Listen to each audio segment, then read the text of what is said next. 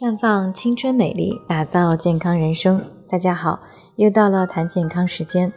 前两天呢，我们跟大家讲到一些造成同房多月不怀孕的原因。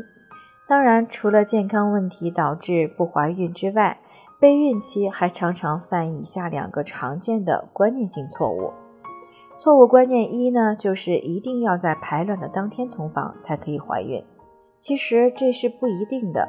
需要根据精子和卵子的存活时间来做出合理的安排。女性每个月一般只排一个卵子，排卵后进入输卵管内大概存活十八到三十六小时，而精子进入女性体内后，三天内受精能力最强，五天内呢还有受精的能力。所以排卵之前五天左右到排卵后一到两天内同房是最容易受孕的。所以在排卵前适度的增加同房次数，让精子等待卵子的排出是更有效也更容易怀孕的。那错误二呢，就是觉得多养养精子会更好。有的女性为了生孩子，平时几乎不同房，排卵期呢却频繁亲密，这样反而不利于怀孕和优生优育。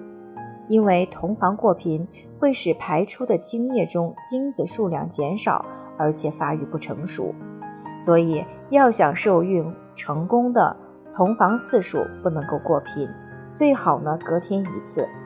但长期不同房也会使精子成熟过度而失去结合的能力，因此不需要长时间的养精，平时规律同房，月经干净后。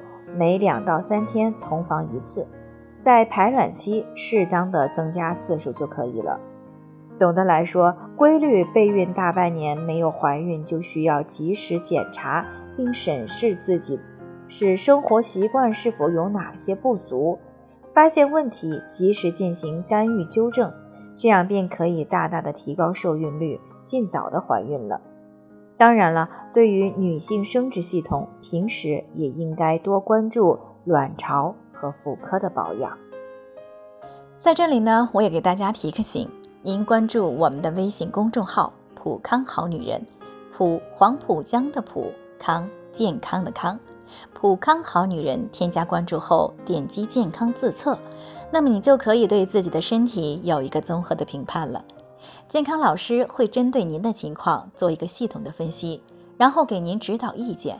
这个机会还是蛮好的，希望大家能够珍惜。今天的分享呢，就到这里，我们明天再见。